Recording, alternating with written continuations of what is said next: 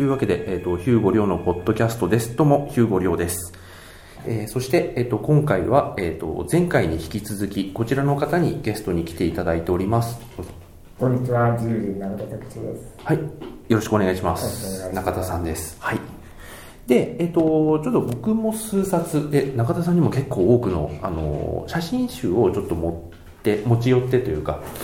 ちょっと、えー持ち寄っていろいろ話ができればっていう話も事前にしていて、えっ、と、いくつか持ってきていただきました。じゃあちょっと、これ話さっき仕掛けたのでしちゃいましょうか。はい。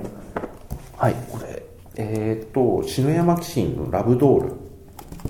ですね。と、あとは、しこれも篠山紀信の快楽の館。これ実はあの、僕、ラブドールの方は知ってはいるけど持ってなくて、で、快楽の館は、えっと、まあ、実際写真展行って、まあ、これ買いましたね。はい。で、えっと、この2つお持ちいただいたっていうのは、この二つは、この二つをセットで一つつい、ついになって一つということで、今日は持ってきました。すごく好きな、好きな写真集です。僕もこれその快楽の館の方快楽の館の方はこういう決めきったものってなかなか僕作れないのですごく憧れはありますねいやこれもでもすごかったですね。あの実際のその原美術館、そうですね。うん、で撮ったもの大きさがを圧倒的な大きさですよね。そうですね。あの特にあのなんだっけ真ん中の部屋の壇蜜さんのやつとか等身大でそこで撮ったものをそのままそこに貼るっていうなんかちょっとあの頭がクラクラしてくるような構成でしたね。で対になるものっていうのはあうんそうですね、あの、まあ、こんなこと言ったらすごい失礼なかもしれないですけど、一個一個の写真集だったら、こんなに僕は好きじゃなかったかもしれないんですけども、2冊を、まあ、2つの個展とも、あ両方の個の個展も行ったんですけども、と写真集を見て、2つがセットですごく好きになったっていうのがあって、この快楽の方の方の写真というのは、生身の人、今までの人間を撮っていて、るんだけども、生々しさを感じない。あのあまり感じないんです。そうですよね。あの彫刻ですよね。そうですね。うん。で、ラブドールの方は、その名の通りラブドールを撮っているので、人間ではなく物なんですけど、うん。非常に生々しい。うん。で生々しいっていうのは、なんていうかなエロスっていうか、そういう性的な意味のエロスもそうなんですけども、命としていうか、そのエネルギーみたいなものが、ラブドールの方が実はある、見える、見てて感じ感じ取れる。うん。体力の方の方はすごい作り物な感じがして、無機的な感じがしてその対比がすごく面白くて。そうですね。実は篠山紀信の昔東京ヌードっていうのを知って持ってはないんですけどすごい有名な写真集があって多分あれ篠山さんに捕まってるんですけど、あの写真とすごく通じるものがと思って、うん。この快楽の役の写真っていうのは、完全に人間をオブジェとして撮っているというか、その延長線上にあるような気がしますね。うん。あすごいですね。で、それはうん。僕は自分では撮りたいと思わないんです、そういう写真を。どっちかというと僕が撮りたいのは荒木とかのね、うんうん。あと笠井司さんとか。の写真を撮りたい、ん。どっちかというと撮りたいんですけども、うん。でもすごいなと思うんですよ。うん。快楽の館は僕もすごくあのなんて言うんだろう。憧れを持って見てましたね。あでもこれもすごいですね。あのラブドールの方そうあの僕もあの球体関節人形あの60センチぐらいのが、えっとまあ、家に持っていてあのポートレートをある程度撮った時に球体関節人形をあのなんていうの、まあ、家でちょっと撮ってみたことがあるんですけどそうだな今の話と通ずるかどうかはちょっとわからないんですけどあの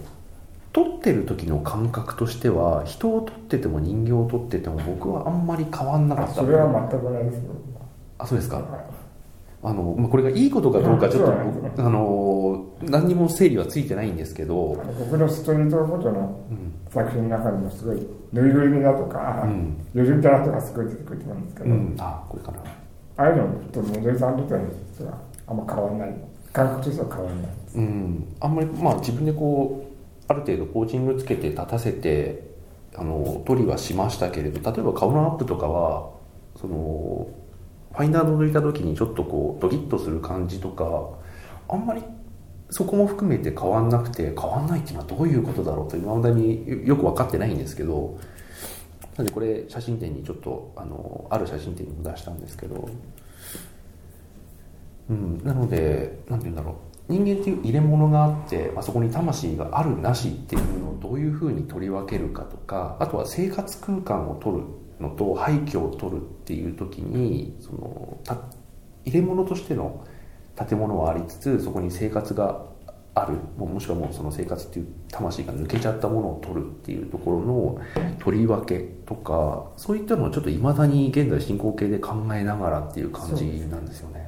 そもそも生きてるのと生きてないのの差っていうのが考えるとよくわかんない。そうですね。あの特にその写真みたいにその一瞬で切り取ってしまう前後の動きとかが収められないと言ってしまいますけど前後の動きとかが収められない媒体だと何をもってこれを生きてる人間とするかとかであともっと言うとアニメもそうなんですよ。あの動かしてるのは絵なんであの人形を動かしてる。でいかにその人形に生きている人間っぽい動きをさせるか生き生きとさせるかっていうのをアニメーターは苦心して演出家も苦心するんですけど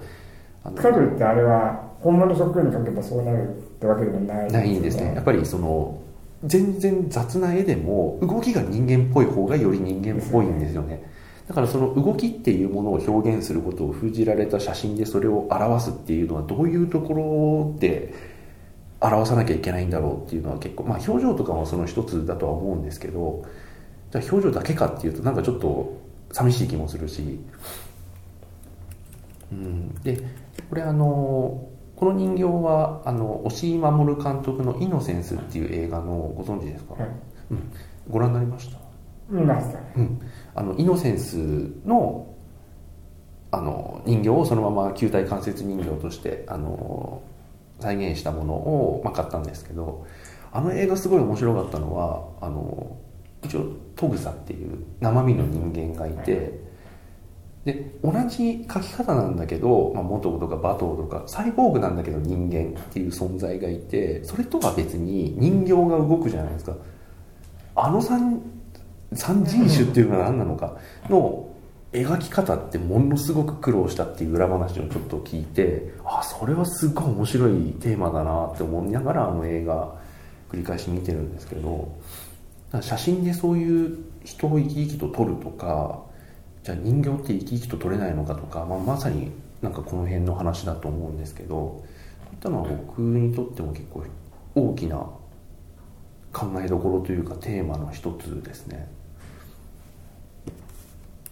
僕の写真がそもそもあのヌード撮っててもエロくないとか、うん。あの有名な人撮ってても誰を撮りましたっていう感じしないよねとか、あの人形を撮っててもどうなん あのなんて言うんだろう。あんま差がないというか生々しく撮るっていうことがあんまない。チャチャレンジしたこともあるんですけどやっぱりちょっと何なんだろうシャイなのか照れなのかよくなるのか分かんないんですけどそうはならないんですよね。多分生理的なもんなのかもしれないですけど、うん、なのであのなんて言うんだろう。笠井さんってこれは僕の考えですけど、まあ、今笠井近さんの写真集がそこにあるので例に挙げちゃいますけど笠井さんって基本的にもその対象モデルさんとの距離ってすごく一定に保った写真が多いと思うんですよ。あんまりことさらなんかどこを接写したとか顔を接写するとかあの艶っぽい表情であるっていうのはことさら強調しようっていう意図をあんまり感じない写真かなと思って。なのにこのリアリティっていうか、うん。生々しさってすごいなっていうので笠井さんは好きなんですね。で僕は笠井さんの実は風景写真がすごい好きで。あ特にこの東京ダイヤリーは、うん。風景の写真が結構載っていた時が、うん。風景の中のモデルさん人物っていうものがかなりあって、それがそれまでの方々の写真とすごいちょっと違う写真集と、東京の恋人とか富山からかみさんとちょっと違う。そうですね。今日はこれを持ってきたんですけど。も、僕もあのー東京の恋人と東京ダイアリー、まあ、立て続けに出されたものなのであれ1年その次の年とかまあ1年2年ぐらいで出されましたよね。そうですそうそれを見比べて一番まあその違いを感じたのはやっぱりその風景とかスナップ的なものの比重がちょっと高くなったのかなっていう。で僕は笠谷さんの写真を初めてしたのはそれこそ20年ぐらい前でああその「プレンツ21」っていう本があってすごい当時有名なそのあ二次元の二次元表現のアートを取り上げるこう、うんある意味マニアックなうん。すごいいい雑誌だったんですけど、うん。休刊してたんですけどそのその時に笠谷さんを特集されていて、うん。その中その特集ではすごく風景をうん。風景写真がすごく多かったんです、うん。それも何でない風景うん。近所の公園のブランコとか。うん。そういうで僕も当時そういうのを撮り始めていて、こんなん撮ってても見てくれる人がいるのかなとか思いながら撮ってたんですけどあ俺と同じようなの撮ってるって思ったんですよ、だからちょっと、まあ、おこがましいけど自信になったっていうか、うん。あこういうの撮ってていいんだみたいなふうに思ったのですごくいい思い出になりますね。あの笠井さんのだいぶ初期の、まあ、これ後追いなんですけどあの初期の写真集の東京ダンスだったかな結構あのあのクラブ文化とかそういったものをあの撮っていた写真集があってあれもなんて言うんだろうなクラブとか結構極彩式のところではあるんだけどやっぱすごく距離を取って撮られている感じとかあとあの結構光が目まぐるしい中でっていうのもあるんですけど人を撮ってるのか風景撮ってるのかなんてあんまり区別して撮ってないような感じがこう感じられてあれすごい好きでしたね。多分あれ作られたの90年代だと思うんですけど。やっぱあれ倉さんの写真のドキュメント性があるんですよ、すごく。だからあのこの後かなに出た「七ナノと湖」とかもあのあれは持ってます。うん、僕も買ったんですけどあれなんか本当にあのもともと写真集にしようとして取りためていたのかどうかは知らないですけどあの、まあ、基本的にそういう感じをあまり感じさせないあの数年の、まあ、一緒になのかな？あの荒木の写真展に行ってるところとかそういったものが入っていてあと笠井さん本当にあのセレクトの順番というかその組は本当にいいなと思って見てますねもう1ページとして開いた時のあの風景としての写真とそうです。うん、なんとかこれ感があるう。うん、そうです写真として、うん写真集として一個の作品になってる。うん昔のレコードアルバムみたいなのですね。レコードアルバム、音楽の。あ CD じゃなくて、あはい。CD の時代になって、ん。順番を自分で勝手に入れ替えられるじゃないですか、うん。リスナーが。アナログのレコードってそれが基本的にはできないので、うん。アルバムとしての作品なんですよ。あ単体の寄せ集めではなくて、あうん。トータルで一つの作う品。んそうですね。最近まあアルバム音楽アルバムの話になっちゃいますけどなんか最近はあんまりそういったところはあんまり重んじられないのかなっていう。アルバム自体が、うん。まあ、ベストみたいな。うん、結構その配信メインだったりすると本当にあ順番なんて関係ないし単品で変えちゃうしっていうのもありますしね。そういう意味で言うと笠井さんって DJ されてるじゃないですか。なのでそういったところもうん関係あるのかな、まあ、作用してるんだろうなとは思いますけどね。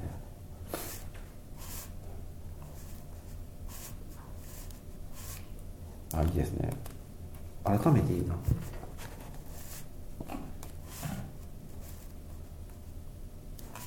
あこれねずっと見てるとあのかなりのページ数なので。そうでもこのページ数をこう最初から最後まである程度流れを持って組めるってやっぱすごいなっていうそのなんかお手本みたいなうん、だから僕やっぱりその途中まで見て、まあ、買った時に途中まで見て1日で全部見なかったあのと思います。あのあ今日なんかここまでにしとこうみたいなちょっとあの霧のいいところで小説をちょっと一旦置きたいみたいなそういった雰囲気も感じられるぐらい流れがきちっとできてる写真集だったなと思いますね。ああとこれ、あのー西島めぐみさんの写真集。あの中田さんが、えっと、作られて発売されたものですね。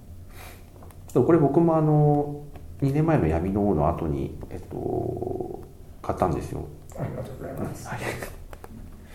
あでもこの普通に画面で見るよりもデータとして見るよりもこのなんて言うんでしょうかね。あんまりこう高級感のない印刷っていうかそう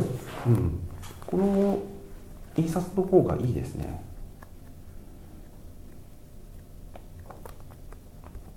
これって撮ったものに流浄感加えたりとかってなんかしてます？はしてないです。うん。やっぱそのままなんですね。画角を多少トリミングしたりはしますけど、ここら辺のこうザラザラした感じっていうのは印刷で出してるものですよね。そうですね、うん。出してるというか、まあ、出たって感じですよね、あのデータであの、まあ、あの合同写真集作るのにデータでいただいたんですけどそれにはそんなにあの意図的にこう流浄感加えたりっていうのはなかったので。あれは全くデータとしては同じものをうん、送ってます、なのでこういう、まあ、紙質のものに、えっと、印刷した時に出る流浄感の方が僕もやっぱり好きで一時期やっぱり自分でも流浄感ちょっと加えたりしてたんですけどもう最近やめましたね。であとあの中平拓磨さんとかあの森山大道さんとかやってる「プロボーグ」っていう昔の写真雑誌があの復刊されたのをか買えはしないんですけど、見る機会があって見てあれなんか本当に昔の新聞紙みたいのに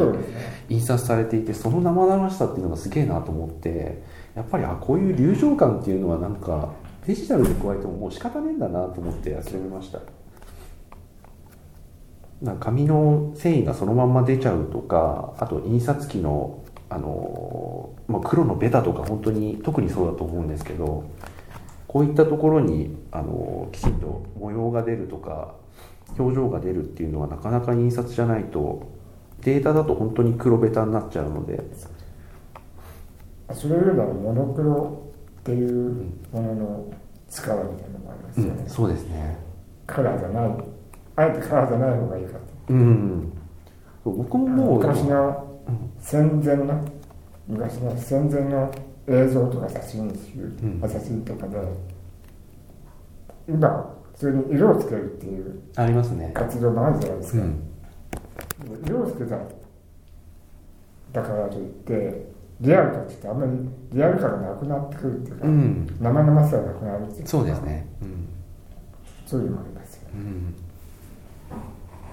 ありがとうございます。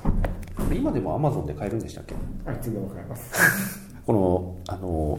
愛が深いあ愛深いと書いて、まあ、恵みっていう、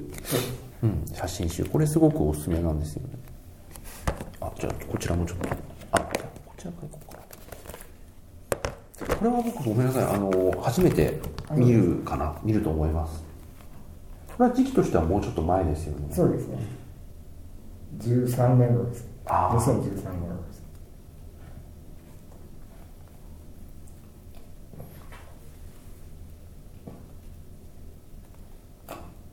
これも結構た淡々とはしてますね。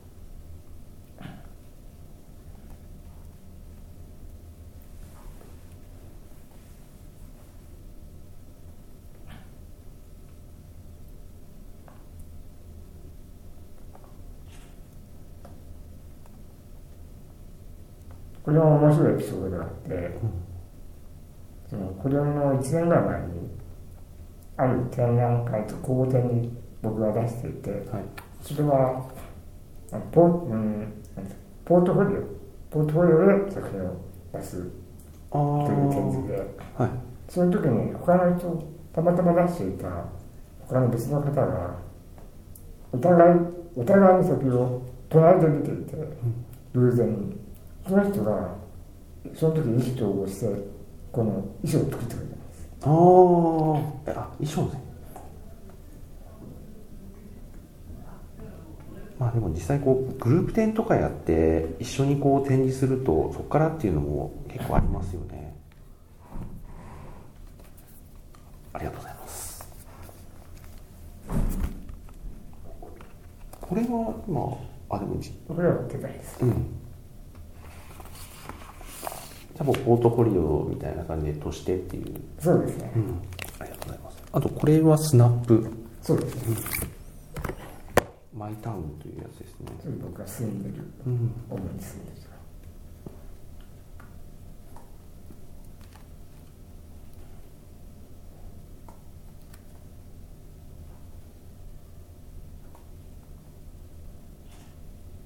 これはでもいつ頃ですか？これは年数的には。これ結構長い間の何年かの間だと思うんですけども、でもこれなんかは。もう10年以上あると思いますうん。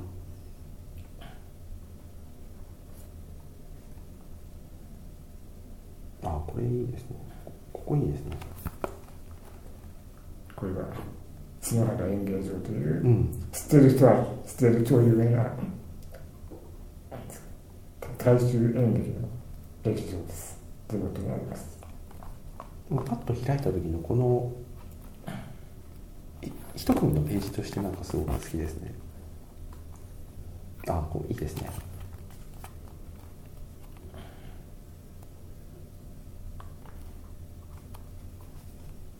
なかなか結構こういうあの、まあ、心を込めて準備中って書いてある看板とか結構そういうのそのまま取られますよね電光掲示板とかも正直あのいい文字が出てるところを狙って取ったりします？しない。あしないんですか？本当に偶然です。あの電光掲示板だとその取ったタイミングによって何どんな言葉が映ってるか、あのー違うと思うんですけどそれが本当に狙って取ったかのようななんか面白い言葉が映っ、あのーちょうど映ってるところが取られたりするのでしかも近年は僕の作品は特に偶然性というのはものすごくうん大きくなっている部分があってそれは前回のポッドキャストでお話しした、指にセンサースイッチをつけてシャッターを切ってるっていう言い方なんですけども、センサーがあまりにも感度が薄すぎてちょっとした振動でもシが切れてしまうんです。あなので自分が意図したものではない。場面でもシャッターが切られてしまっていることがあってそれは後日改めて見た時にあこんなの撮れてたんだっていうことが何番かあって、あうん。そういうのも作品としてアップしていただきましたああ自分のもう体のちょっとした動きとか整理とかがそのまんま。であとその道路の整備が悪いってことがでもガタガタした道うん。を行くだけでシャッターが消えてしまうああねあじゃあすみませんちょっとこちらもよいしょあ東京ジャパンあこれはでも何公募された何名かの冊子ですよね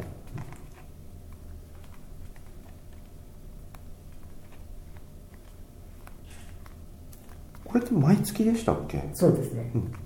であの今月は何枚とかっておっしゃってましたもん。そうですね。ね、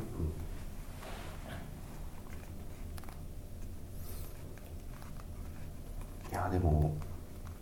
いろんな人から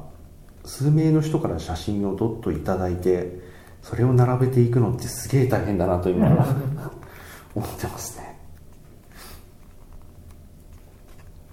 それ自体もあの自分の撮った写真を自分が撮ったように意図的にこう並べるのはまあちょっとあの、まあ、電子書籍もそうだし普通の写真集でもやってきたんですけどそこがこういろんな人の写真がバッと集まった時に自分がそれに対してどういうふうにあの感じて編集していくかなっていうのも、まあ、一つは意味合いとしてはあるんですけど。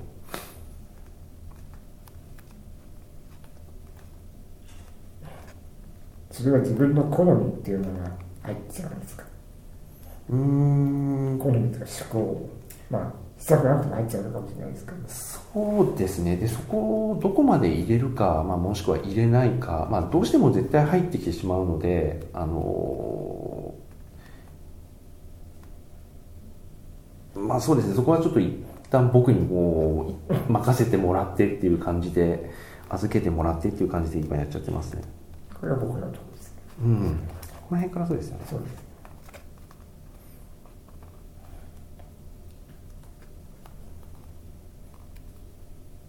ああはいはい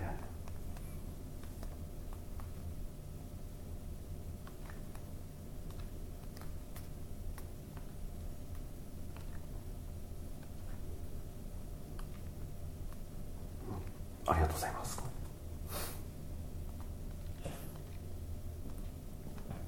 まあなかこう今紙の媒体でえっと写真の冊子をこう作ろうっていうのはなかなかこうまあプロでもあのプロの写真家さんでもなかなか難しくなっているって聞くので。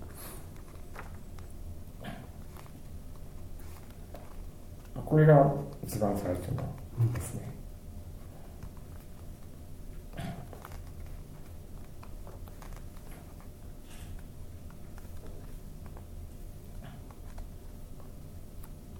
これももう2011年っていうことなので。これなんか不法侵ですか？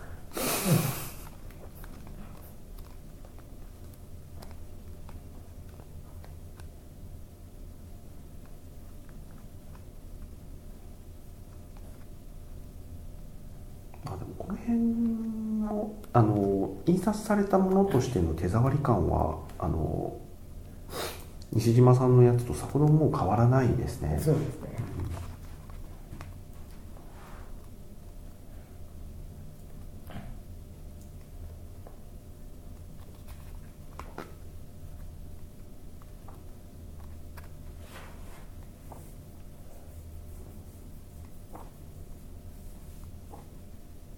この時も基本的にはもう撮り方変わらないですもんね。そうですね、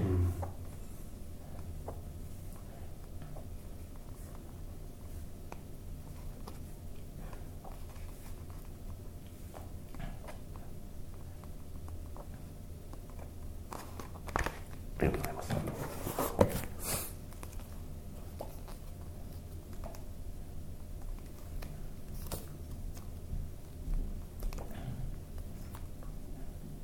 これが絵画とかオブジェのあ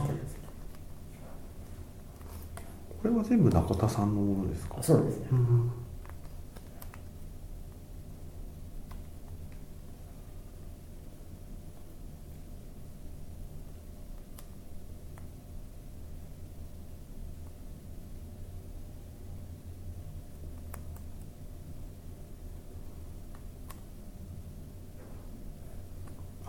絵画とか、まあ、オブジェを撮ったものとか写真そのものとかが、そうですね。うん。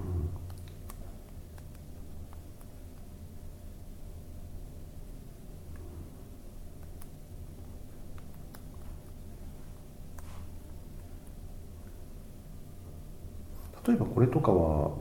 う100%コンピューターで CG で。そうですね。うん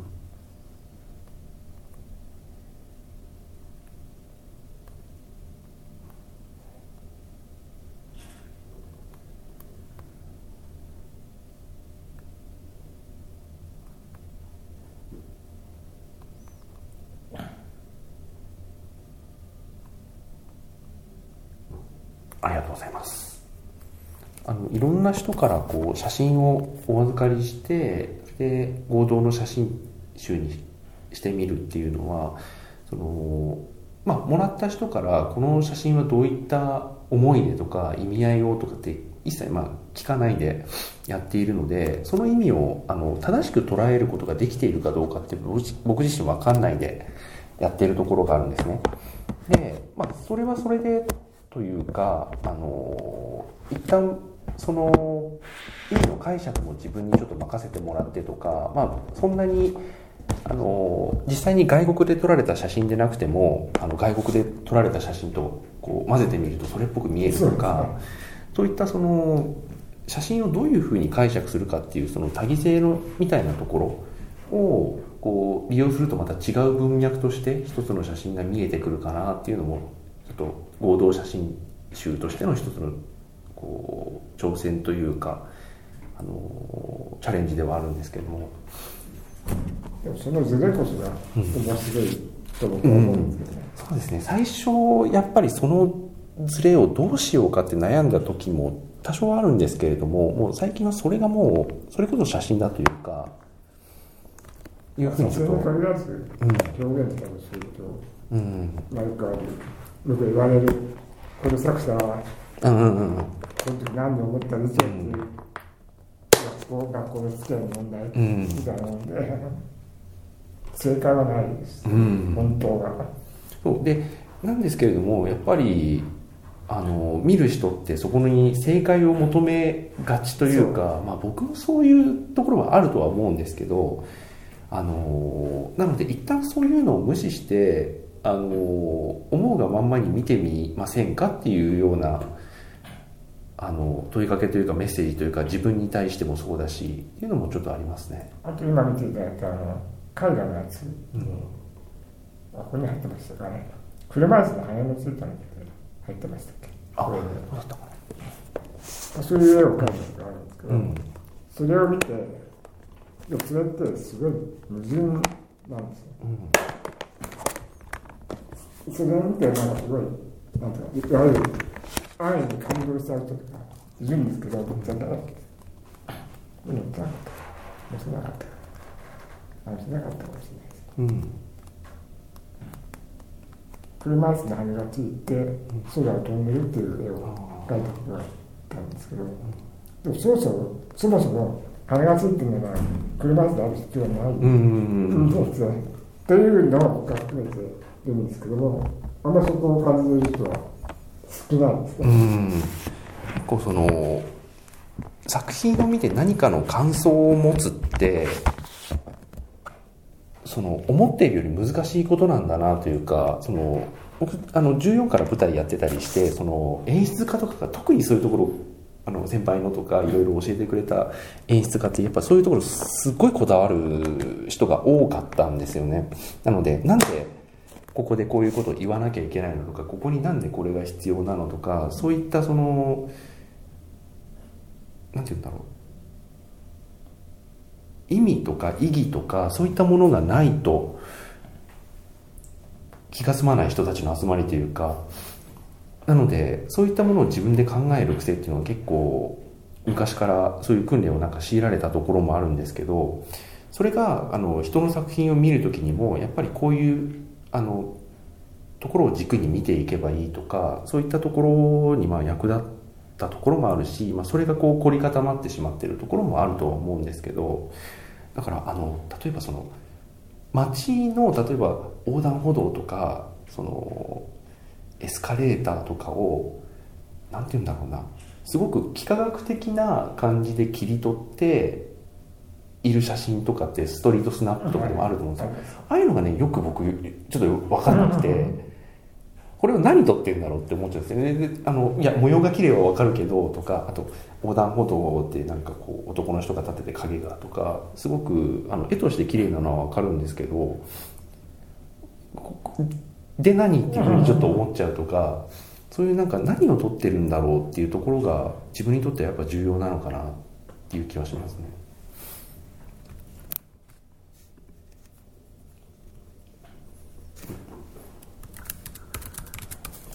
だからモデルさんを撮っていても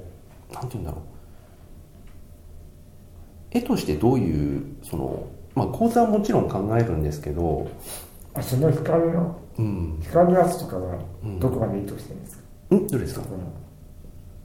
あこれですか？はい。これはえっ、とある程度こうあの画面の半分から上に伸びるようにとか意図してはいます。でデジタルカメラだとあの長時間録音をやると1回シャッター切って例えば1秒とかにしててもシャッター切っ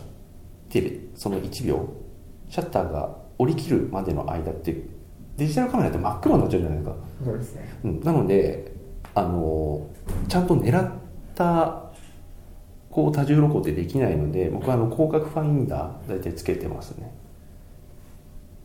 でそうするとあの画面が真っ黒になっててもその間ただの広角ファインダーなのでここら辺に目あのあったものがここら辺ぐらいまでカメラずらせばモデルさんの顔にかかんないかなっていうのが一応見えるので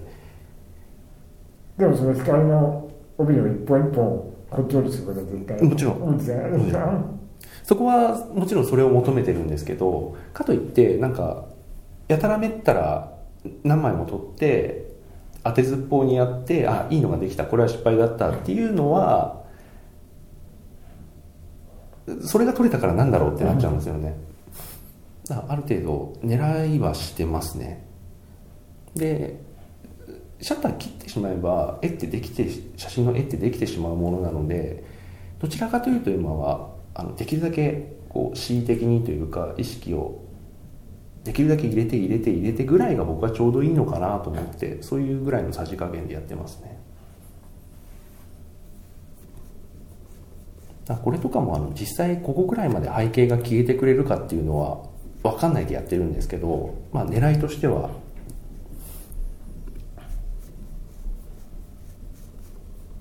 そうあとは、まあ、これ動いてるとか問わないんですか？動いてるところん？動いてる瞬間。動いてる瞬間は撮らないですね。苦手ですね明確に。